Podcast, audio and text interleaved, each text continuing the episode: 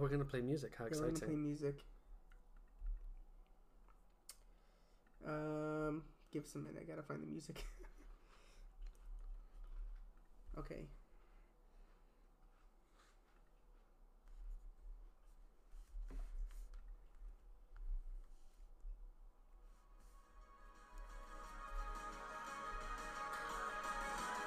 Hello, I'm Arafat. I'm in the UK. And I'm Mohammed, and I'm also in the UK.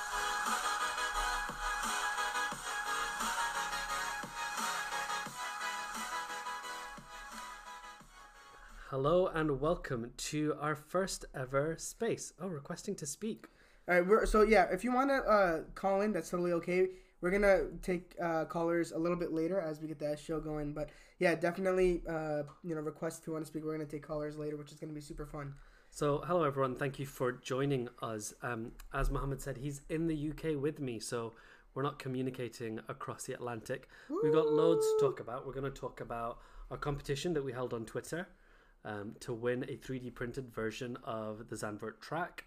We're going to talk about Mohammed's very special trip to Brackley today.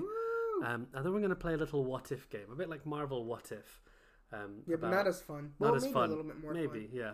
Uh, and then we're going to talk about emotions and sports and uh, maybe get some of your input on that as well. So, before we even get going, let's talk about our competition. So, earlier this week, we had talked about our sponsor, Little Prince 3D, who have kindly given us a track of the a 3D printed track of Zandvoort, and um, we randomly selected someone that had retweeted and liked it, and I'm very glad to say they're actually with us today. So, Mansi Verma, well done on winning a track. Congratulations. We will get it out to you in the post uh, as soon as possible. Oh, look, out of context Toto. I know. I'm here. so excited that they've joined us. I'm a huge fan of you, out of context, Toto Wolff. I'm a huge fan of you as well, Mohammed. Oh, that's so cute.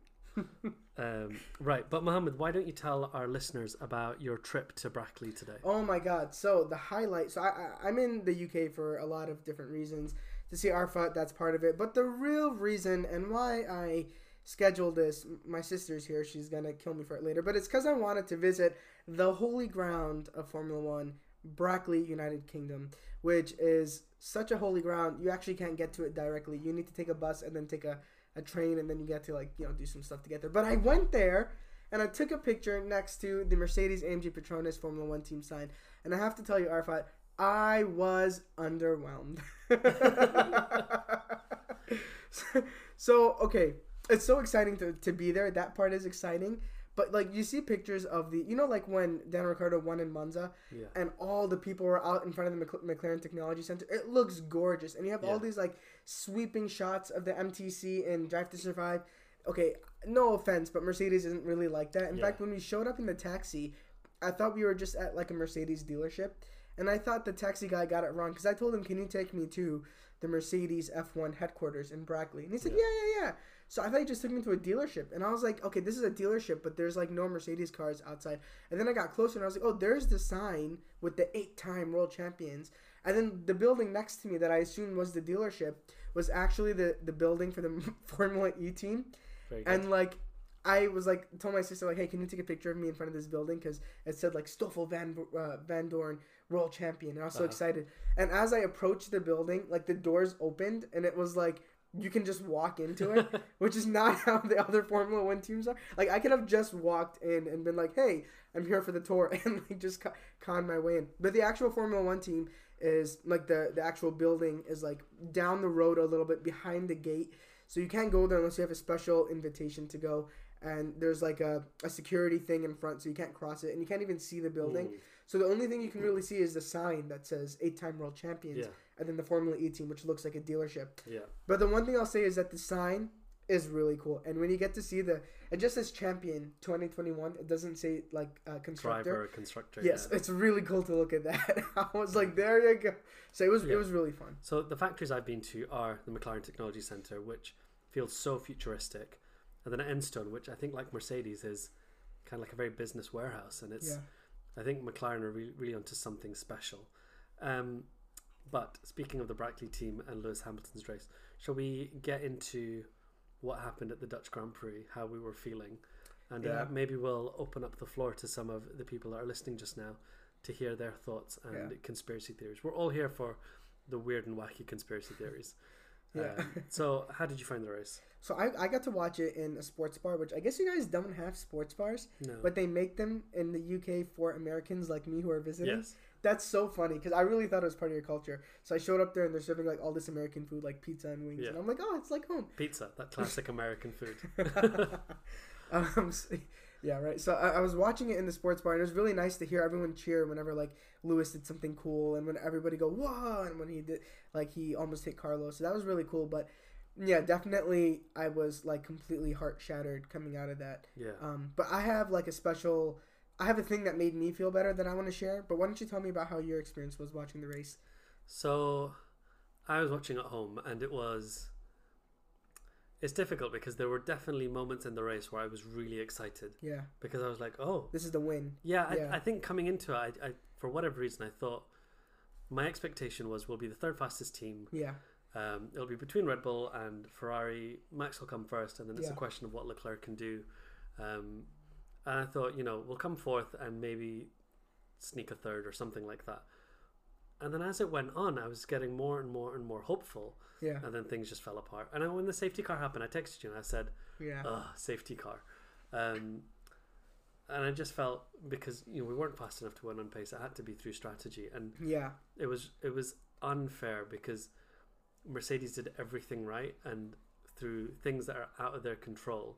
Like you look at Ferrari, they did such a bad pit stop on Carlos and so they took Carlos out of the podium through their own wrongdoing. yeah, So that's like a different type of frustration. yeah. But when you're frustrated because something has happened that you can't even control, that's sometimes harder because it just feels like the universe is being You know, I just want to say somebody on Twitter said in this race, Ferrari got a podium despite doing everything they could to not get Yeah. a podium. Uh, Ferrari are just they're really special. Uh, It's got to the point where I want them to win something because I know. I started watching Formula One 2007, 2008. yeah, These were the guys that were fighting against Lewis. yeah. So I was always like, I had this I hate of, them. not Yeah, hate them, but I had this McLaren Ferrari rivalry Okay, in my yeah. head. So I, I never wanted Ferrari to succeed. Um, but yeah, now now it, it's, it's gone on for so long, I feel bad. Um, so if anybody else is listening that had some, you know, their experiences they want to share watching the race, definitely request yourself. Yeah, put your hand up and we'll, we'll yeah, and if we'd not, love we'll to just hear what you continue on with the show. Um, so here, here is my sort of take from it, and it, I, it, it occurred to me when we got the second um, uh, safety car that I was like, you know what, it's actually not that bad that he didn't win this race. I know it really felt like he was gonna win the race, Mm. but I I think it would have been difficult no matter what happened, and here's why. This is my what if game. Okay, so what if, you know, there's no safety cars. Lewis is 14 seconds behind Max. He's in his pit window, uh, which means that he's gonna have to uh, fight Max on used mediums while Max is on fresh soft tires Yeah. at the end of the race. That is his best shot of winning. That's Yeah. what we all thought was gonna happen. But really, what are the chances that he can hold off Max on fresh softs? Right. Yeah. Now, the first, you know, safety car happens with Yuki Tsunoda, and you kind of start thinking, okay, this is what screwed Mercedes over. But here's the thing: regardless of whether George stayed out, if George and uh, Lewis both stayed out on track, then George is a buffer between Max. Mm. Maybe he holds him up for three or four laps, but with ten laps or twelve laps remaining, he's not holding him up for twelve laps. He Yeah. just can't. So Lewis still loses. Yeah. And the only thing really that happened with George coming out and coming back in is that he hurt Mercedes from getting a double podium. That was basically it. So I, at that yeah, point, th- there's different ways of looking at it. So, Mercedes, by their own estimation, Verstappen was going to come out eight seconds behind Lewis. yeah, So eight seconds, he, I think he would have made up very, very quickly. yeah, a couple laps. Um, and the other thing about George coming, this this whole theory, because even Rosberg was on saying they should have left them both on mediums. yeah, Um, and you know, if Lewis hadn't had the engine thing, maybe he would have broken away better. yeah, So I don't think it was they completely threw it away. They just would have made it a little bit harder for Max. yeah, And who knows what would have happened. Had they put both of them on softs, I think that would have given them more of a fighting chance and they would have finished yeah. with Lewis probably ahead of So if Lewis goes on softs, right, he comes out behind Max, but he can he really attack Max? That's one of the because Lewis had the net lead. But he was 2.6 seconds ahead of George. He might have come out Oh, I see. the sort of neck and neck with my. It, it was all Basically, too tight. basically, we th- here's my takeaway from the whole thing. We have enough pace that we no longer need all the stars to align to win a race. I think we have definitely closed the gaps in Silverstone.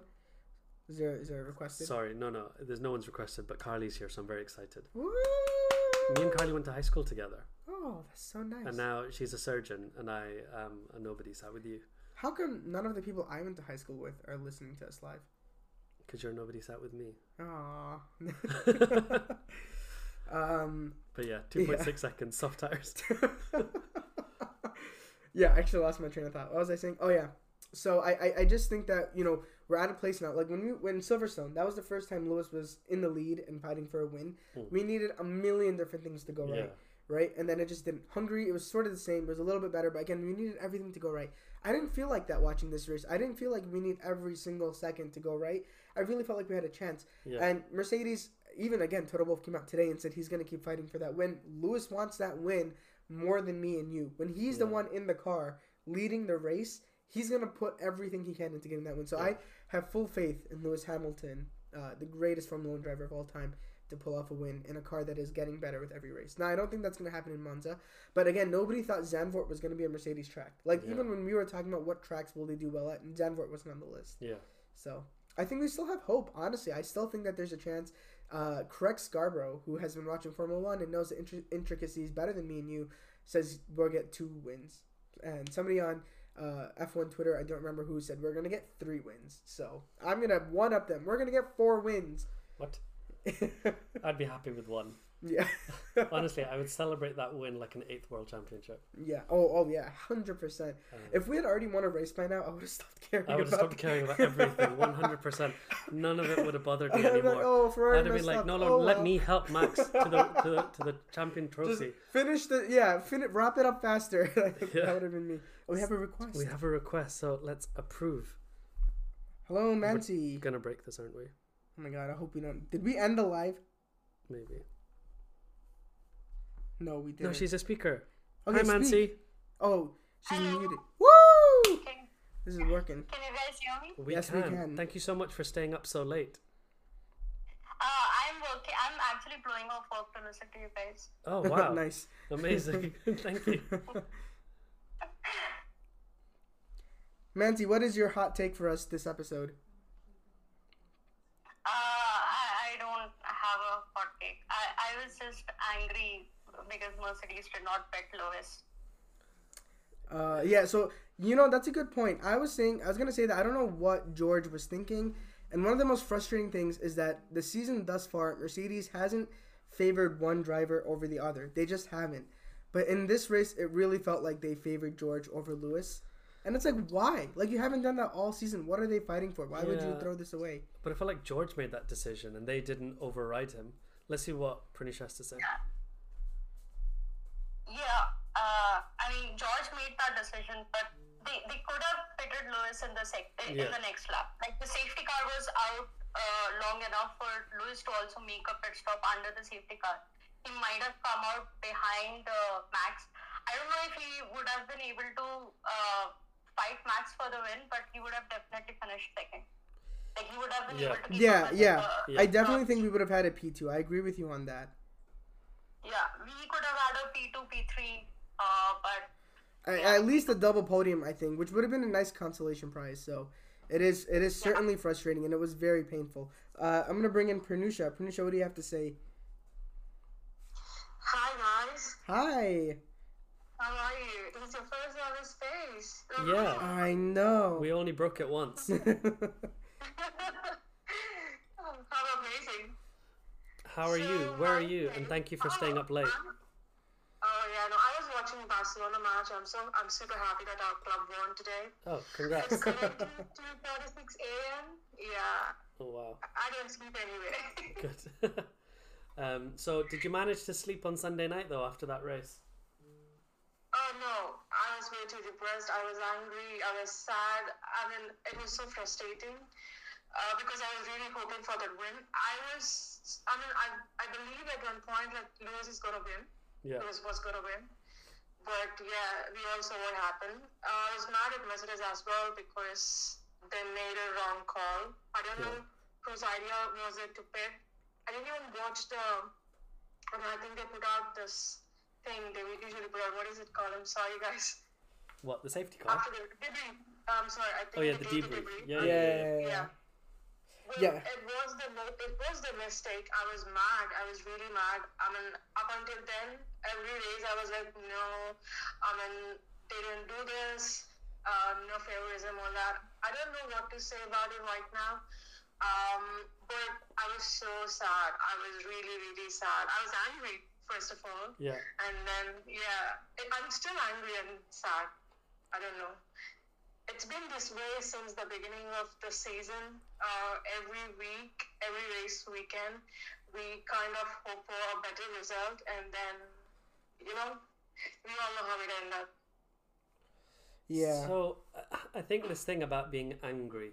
Um, I was talking with Muhammad earlier about um, why is it that we get so emotional with sport? You know, whatever the team is that you support, whether it's Formula One or football or rugby or whatever it is, there's you know there's that meme that people have said. You know, people pick a sports team when they're 11 years old, and then that's the thing that just upsets them for the rest of their life.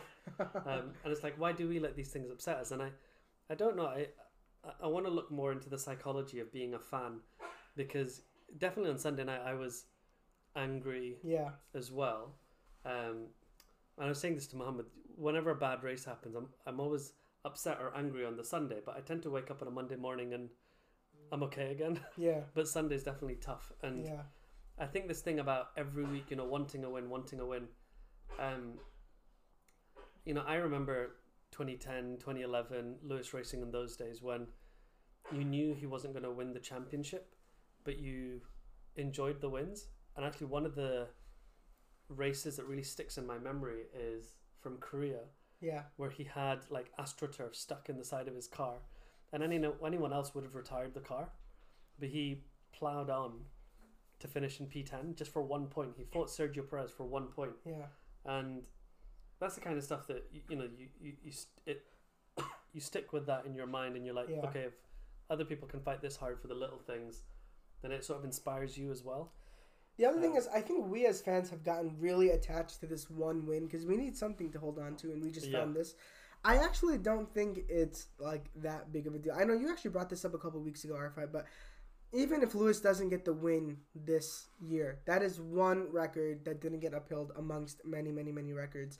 And let's say next year he wins the championship, and that's eight championships in three different eras. He will go down as the undisputed GOAT because nobody else has done that. And I think that is like nobody will remember this one year that he went without a win. They'll remember how like crappy the W13 was as a car, but they won't be like, oh yeah, Lewis isn't that great. He doesn't have a win in every year, you know. So I, I think that if he wins a championship, which I definitely think he will before he retires, Yeah. I think it'll erase all the pain that we're going through. Right now. I I really like that he has this record where he's won a race every season.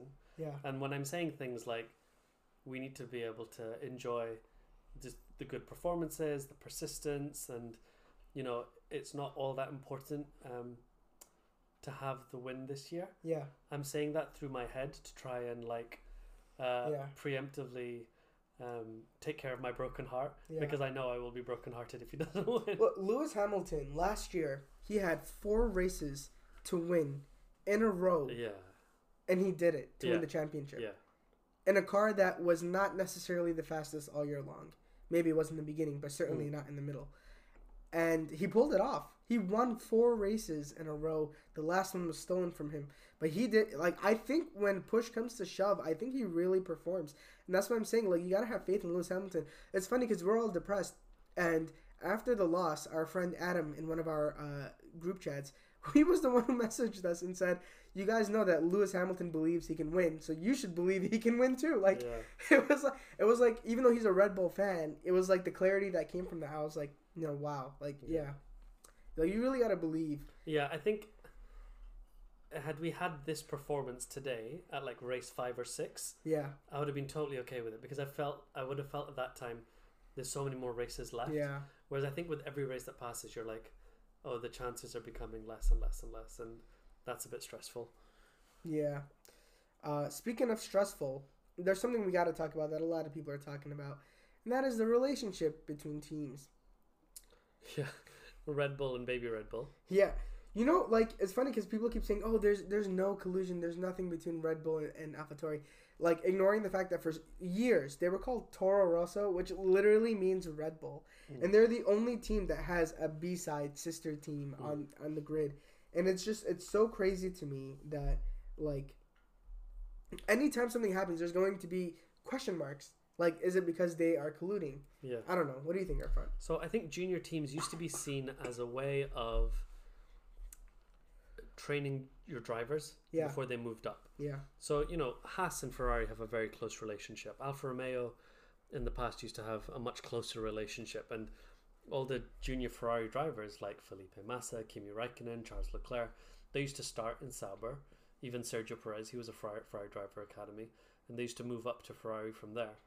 Um, when Yuki pulled over yeah. and then was let out again, Yeah, it's and very then strange. Pulled over, Irfan, tell just just mention the order of events because it's so weird. Yeah, so he comes in for a pit stop and he goes out, and then he says, mm, "The t- loose tire, something, something's not right." So he comes in to the pit stop. They fasten his seatbelts because he's Yeah. undone them. They change the tires and they send him out again. And they're like, "Yeah, everything's fine."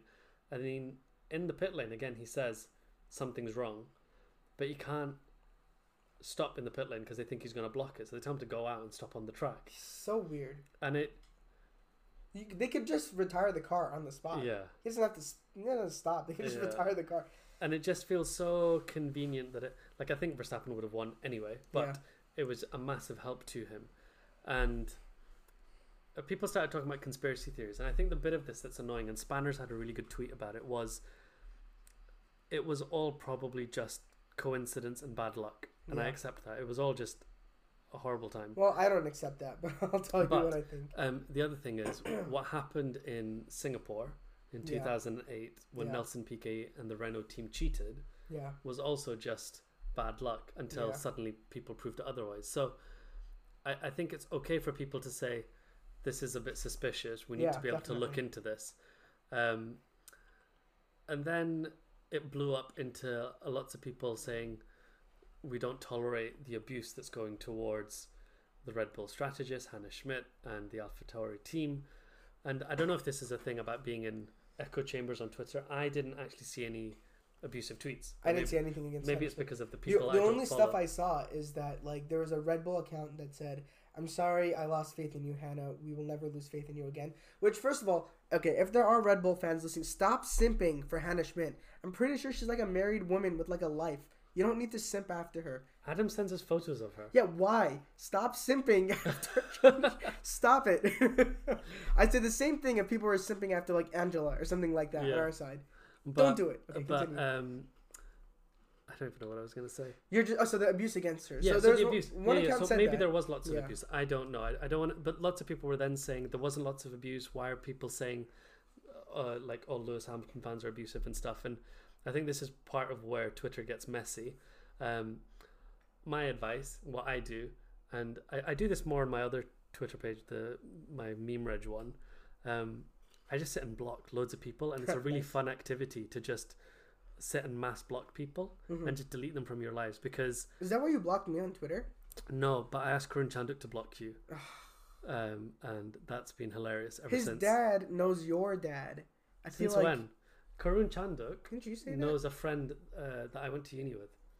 They were friends from back in Oh, the day. So that's how yeah, you're gonna get me unblocked. unblocked. Yes. Unblocked. Yeah, yeah, yeah. But um, yeah, no. What I'll say to people is, I don't know what actually happened or what didn't happen. I think it's fair enough to raise conspiracy theories. I don't. I, I agree with Spanners when he said, um, all these pundits that are so what did he say? Indignant with rage that anyone would dare suggest that an F1 team would cheat. There's so many recent and blatant examples of F1 teams cheating. Um, that yeah, I think it's fair enough to ask the question. How you ask, yeah, okay, don't be abusive to people, but I think it's fair enough to ask. Uh, and my recommendation to people is just block loads of people. It's really fun. Yeah. Um, you don't need these people in your lives. Just get rid of them. So do you remember Abu Dhabi 2021? It was like Uh-huh. a race that happened. I I've heard of it. Yeah. So one of the things that really stuck out to me in Abu Dhabi 2021 was At a certain point, Sergio Perez went on the radio and he said, they asked him, "Do you want to pit right now?" And he said, "Pit me if it's going to benefit Max. Let's do whatever we can to help Max." And you know, at the time, whatever Max is fighting for a championship, but that attitude of let's do whatever we can to help Max, I think is something that Red Bull is very open about in the way they run their team, and I think it's very implicit in the way AlphaTauri is run. We've seen many times. I think Qatar 2021 was another example where um, they told Pierre we are not going to hold up Max, right? And then Pierre had to move to the side. So we've seen collusion between the two teams in the past, and they're very open about it. So I think when things like this happen, it definitely raises question marks, and I think it's okay. And I don't think you're a conspiracy theorist, and I don't think you're being extra or anything crazy by bringing it up. And somebody might say, okay, but what does Red Bull have to gain from it? They're hundred thousand points ahead in the championship. Well, you know, like Renault wasn't fighting for a championship when they pulled off their crash gate. So you don't really need to be fighting for anything. It's just the way you run. I think what happened was Yuki Tsunoda really had an issue, and then he told the pit wall. They brought him in. When they brought him in, somebody on either side, either Red Bull or AlphaTauri, realized we have an opportunity.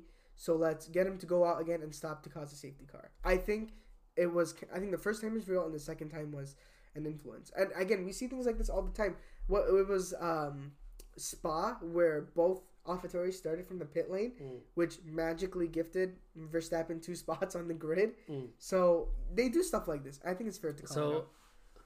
I, I, I think it was incompetence on AlphaTauri's part rather Yeah. than. But we have someone that wants to speak. So, Vision, we're just going to approve your speakeriness. Can we hear you? This is how we start every episode. Oh, Can I oh, hear you? Can I hear you? Can you hear me? Hi. You're muted, Vision.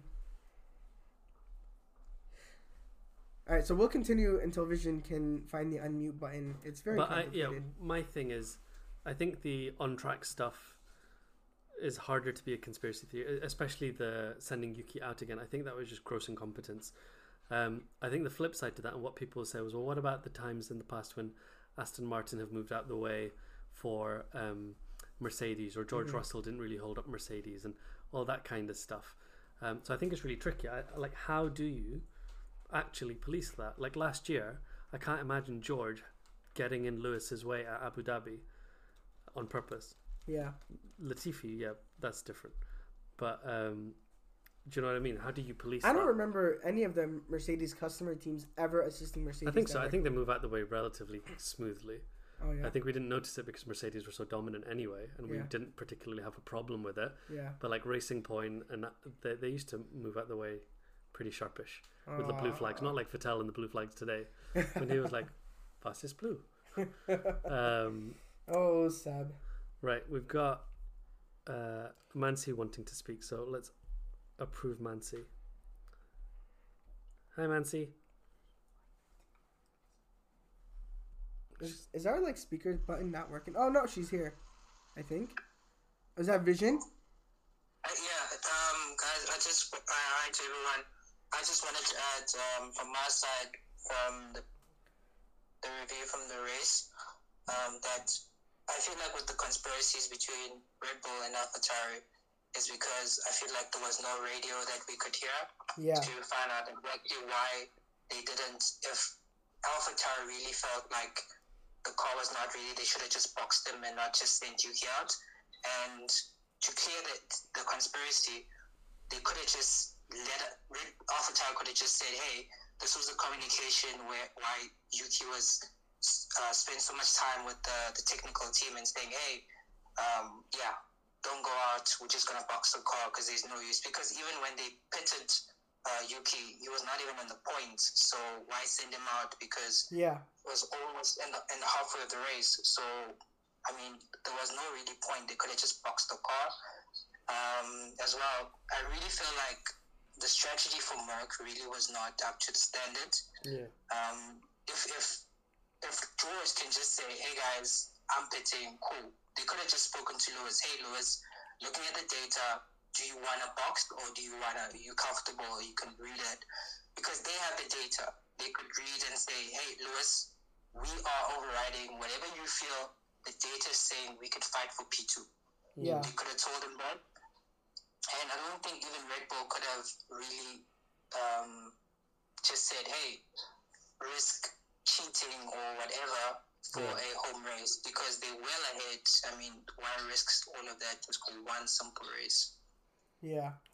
That makes a lot of sense. Um, I think rather than the on track stuff being more conspiracy theories, the thing that concerns me more is AlphaTauri slash Toro Rosso slash Minardi, whoever they are.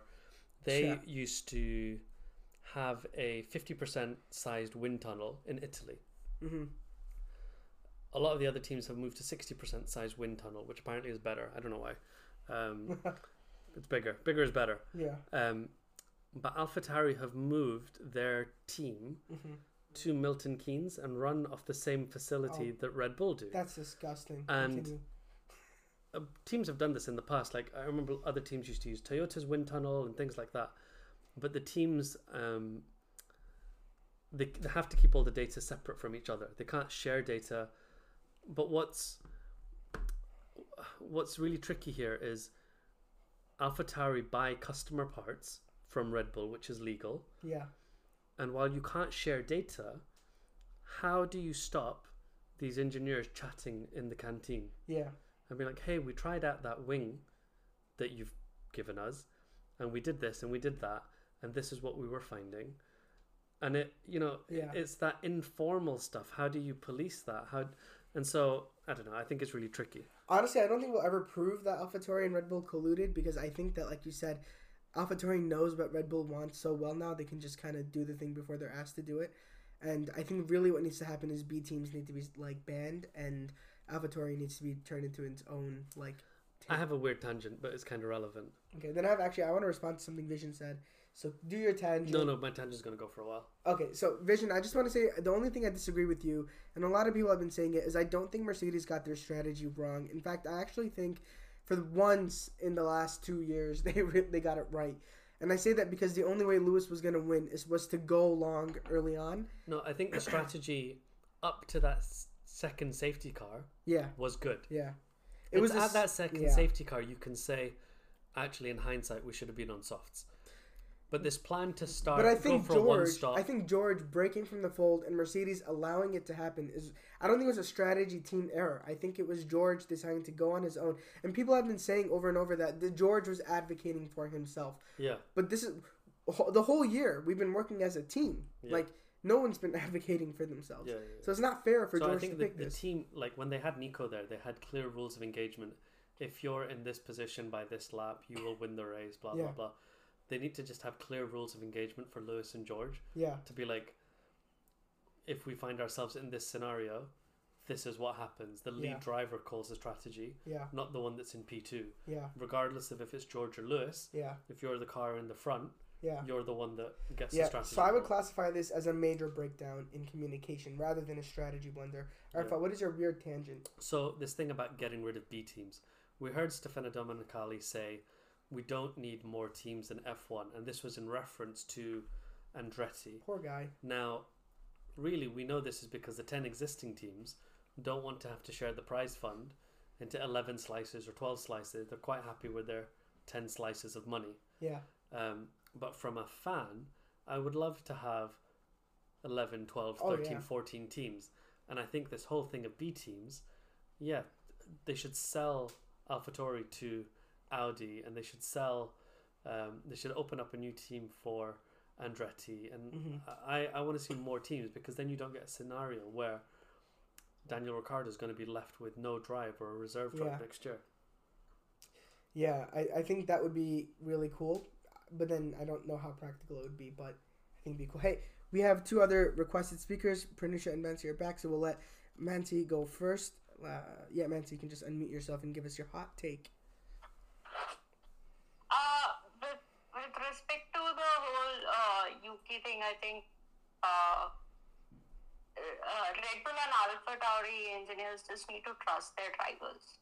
Like even in uh, Miami, I think when Checo said that he was losing time, the engineer said that, "Oh, you got a tow, that's why you were faster." He lost three fucking seconds. Are like three. You don't lose three seconds if you lose a tow that that's not so if if your driver is uh saying especially if your second driver is saying that something is wrong with the car just trust them because they are the ones who are actually driving the car. If they just trusted Yuki the first time, he would- have gone into the pits Yeah. and uh, they would have just retired the car.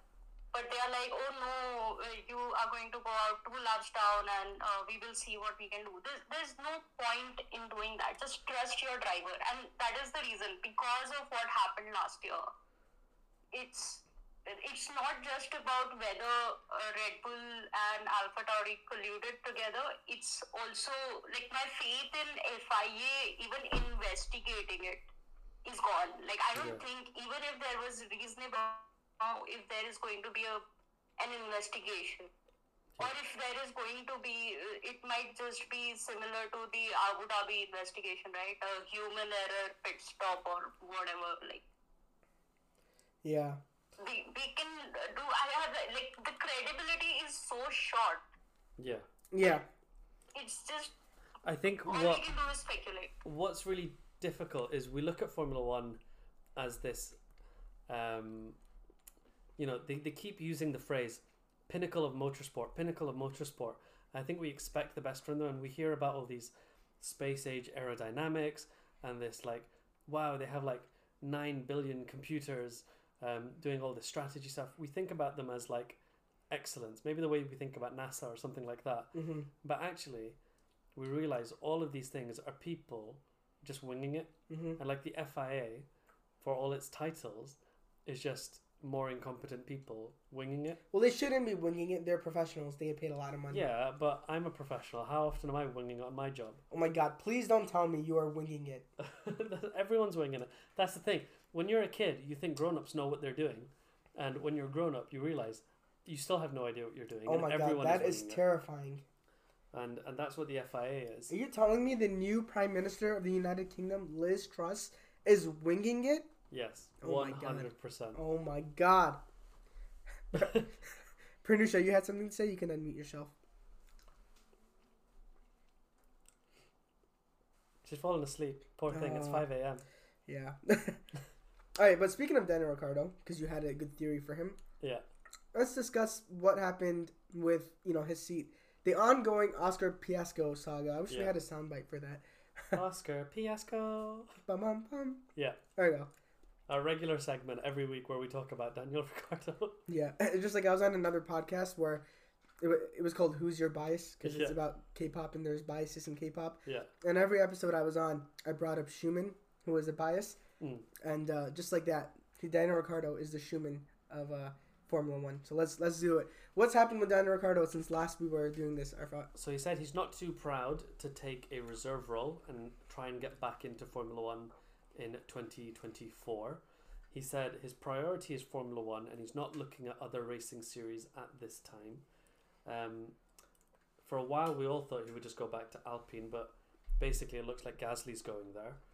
So Ricciardo's options are Williams or Haas, and he would have to displace um, Latifi, which is probably doable, or Mick Schumacher, which I think commercially Haas probably doesn't want to do. Yeah. Um, so I think the most likely things now are he's either going to end up in Williams, which I actually think is unlikely, or he's going to take a reserve role with maybe Mercedes or something. Poor Stoffel, man. Like he won a championship. He can't hold on to his reserve role. No, but like a team can take multiple. Like Esteban Gutierrez is still like a test driver for Mercedes, Nice. so I think Yeah, I think he's gonna end up taking a, a sabbatical. I, I don't. He doesn't want to drive for Haas. Haas wants him, I think, more than anybody else. And he's not gonna drive for Haas. He's like America. That's below me. So he loves America. I know. I'm just joking. um, yeah, I, th- I think Haas's problem is Mick Schumacher is too big a name, and he's actually getting a bit better, a bit better. He's not, he's not doing bad enough that it's an obvious Yeah. decision to get rid of him. yeah.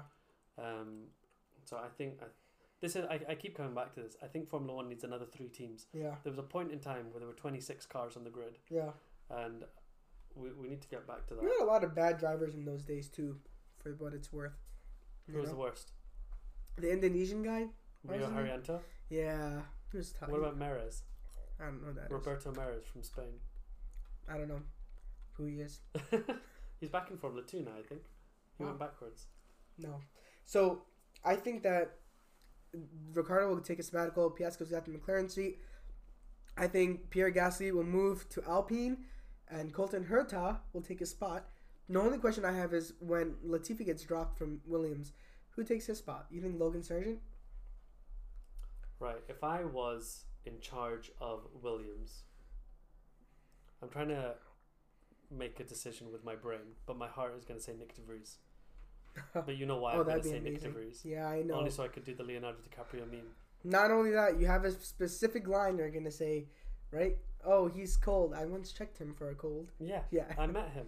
Therefore, I'm glad he's on TV. That's how it works. Also, I have a little bit of a cold. That's why I'm kind of coughing inside. If anybody hears that, ignore it. Okay. Normally, I would mute myself, but this is high stakes, real world live show. No Yeah, muting yourself. can't edit you out. We do, however, have two new speakers. Let's set let dirty side of the grid. That's what it is, right? Yeah, dirty side of the grid. You guys can go first. Unmute yourself and tell us what's on your mind. Hi, can you hear me? Yeah. Yeah, cool. Thanks for letting me on. I've uh, listened a couple times and got stuff. Thank Um, you.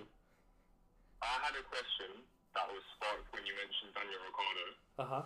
Now, uh, this crossed my mind earlier today. I was thinking, based on the fact that the top three teams have all of their seats taken up, this means Daniel can either try and bring up a midfield team to the top, or he can uh, take up a lead role in like Williams or whatever, with essentially the same task, but maybe more developing a young driver kind of thing Yeah. in like a back marker.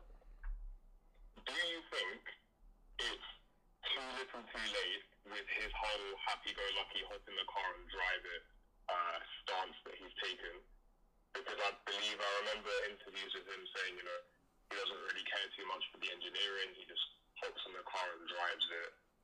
But now, obviously, seeing as he can't adapt his driving style and he's struggling to understand the new regulations or the McLaren or whatever's going on with him, Mm.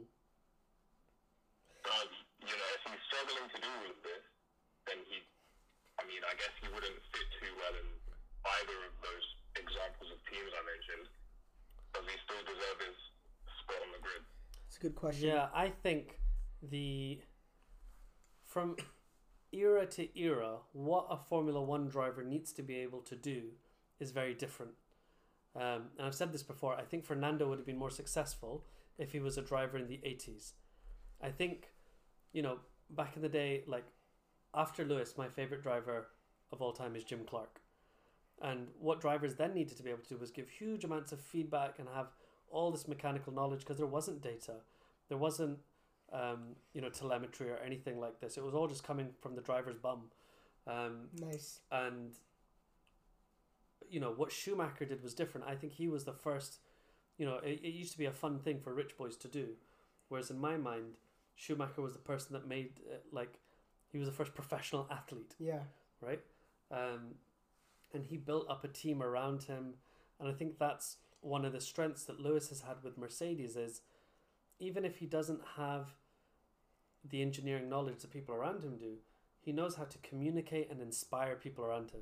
Yeah. And I think someone like Alonso has pure raw talent, and he- the, the bit I look at with Alonso is he quit Alpine, a team that has taken him three times and won him world championships. Yeah. He didn't even have the courtesy to tell them he was moving to Aston Martin. Ooh. You know, and if that's the point that that relationship has got to, that didn't happen overnight. That slowly, slowly, and if I think Daniel Ricciardo, you know, people were doing deals behind his back, Yeah. and if you're someone that can't inspire people around you, I think in modern Formula One that's a problem. It's not good enough just to be able to get into the car and drive. Yeah. I think you have to be able to build people to work for you. It's kind of the role that uh, George Russell had at Williams. He was a Yeah. bit of a leader. One hundred percent. I think Daniel, if he takes a sabbatical, if he gets his seat in 2024, that will be his last chance to pull anything off in Formula One. If he doesn't, then I think that's the end of his career. But it's possible. Kevin Magnussen wasn't necessarily the leader that we all think of, right? It's not like he led Haas from the red into the black, but he came back. So I do think it's possible. Same with Esteban Ocon, had to take a year off and then he came back. It's possible. It's just a tough end to a career Yeah. and you can tell that he really wants to hold on. Ellie, you uh, are another speaker. Did I get your name right? Yes, I did. Ellie, why don't you unmute yourself and let us know? Yeah, so uh, uh, good evening to everyone, or uh, good afternoon, depends where you're from. Yeah, so I wanted to um, ask a question about the Colton Herta uh, situation. So we know he doesn't have uh, the license points to get into F1. So uh, uh, what are Red Bull going to do? Like, are they going to appeal it to anyone, or uh, what's the status on that? Can I ask you something real quick, Ellie? Are you an, from America? You said you sound like you have an American accent. Are you Eli or Ellie? Uh, no, uh, it's Ali, and I'm from the Middle East, so yeah, completely different place. Okay, I was gonna say woo American listener, but that's okay. Woo Middle Eastern listener. Um, yeah, the super license system is super weird. I looked into it a while ago. I forgot who I was like trying to count to see if they had enough points, but I, I like went into Wikipedia and like IndyCar counts for so little, and Yeah. I, I get that it's not on the level of Formula One, but it's definitely at the level of like Formula Two. So I feel like it should be equal. That if you win races in Formula Two, you get the same amount of points in IndyCar. um, I think the thing about super license, like it didn't used to exist in the past, right?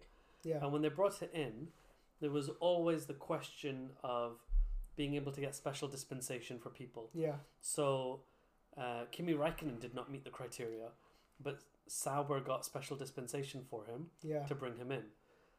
It was brought in because people complained about pay drivers, people that would come and race and in a lap be five, six, seven seconds slower, Oh, I could do that. right? So yeah, I would love to do that. But anyway, um, so it was brought about as a concept to eliminate pay drivers. So even though we, you know, make fun of people like Latifi and whatever, deep down we all know he does a job much better than any of us could, and he has, in a sense, earned his place there.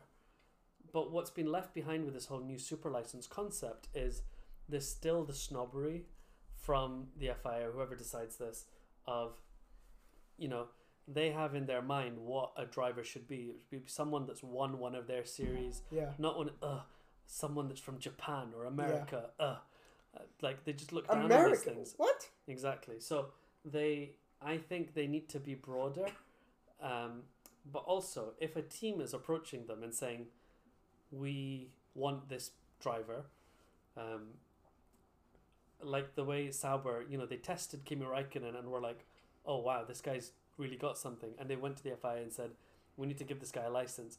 If the team is going to the FIA, it's going to be accepted because the idea of it was to stop bad drivers coming in, Yeah. and no team now is going to take Wasn't- a bad driver. There was like another driver. I'm not sure whatever happened to him, but uh, his name was like Max ver something.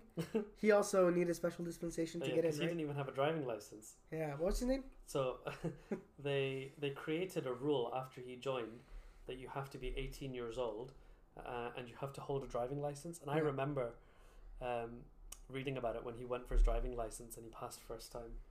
And uh, Incredible. but could you imagine if he didn't? oh my god. Jensen Button failed first time. His super license or his normal license? No normal driving license. Yeah, that can't. He can't drive. I don't, I don't know about Lewis. If Lewis passed first or second time, He doesn't have his license yet. Lewis has a driving license. He just drives and nobody pulls him over because like that's Lewis Hamilton. of course he can drive. Uh, but here's another, thing about the Colton Herta thing. Is he the first American driver I want to see in Formula One? Well, first in a while. I think Scott Speed was maybe the last American driver, no right? Rossi. Oh, Alexander Rossi was there. That's right.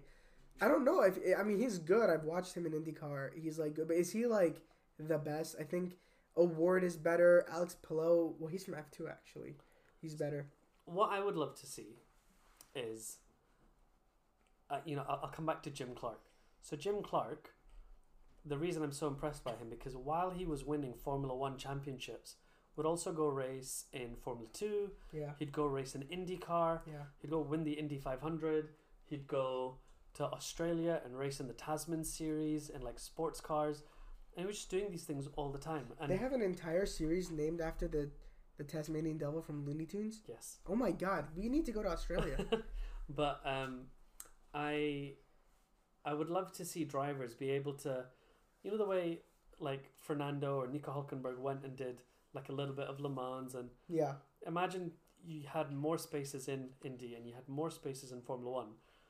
And drivers could just move backwards and forwards, and it wasn't such a thing of if you go to IndyCar, your F1 career is over. Imagine Ricciardo was able to go do a year of Indy and come back. I mean, the only person in recent history that's done things like that is Fernando. Yeah. But imagine that was a common and normal thing to do. Yeah. It'd be great for fans because people like me would start watching NASCAR. And Yeah. We watched because Kimi Räikkönen was doing a NASCAR thing recently. Yeah.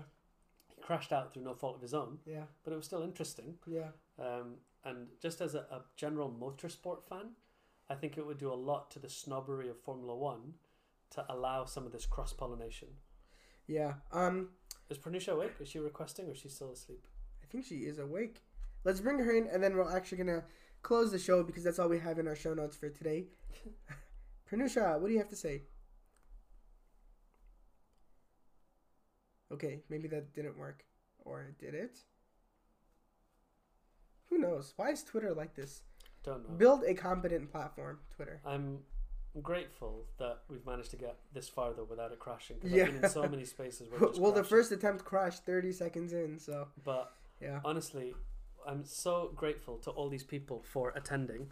Um, we never expected so many people to come along. I know there's other spaces out there with like 500 people, but we're just a small little podcast trying to have a good time. So thank you to everybody for coming along tonight and sharing your thoughts. And congratulations to Mansi for winning our Zandvoort track.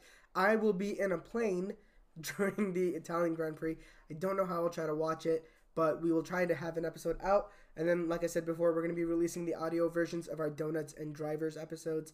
Yeah. And we have a whole bunch of other stuff coming. So stay tuned. Follow us at Slow Pit Stop on Twitter, Spotify, Slow Pit Stop, Apple Podcasts, anywhere you get your podcasts. Um, and yeah, thank you so much for joining us, everyone. Good night. Bye Bye. right, how do I end this?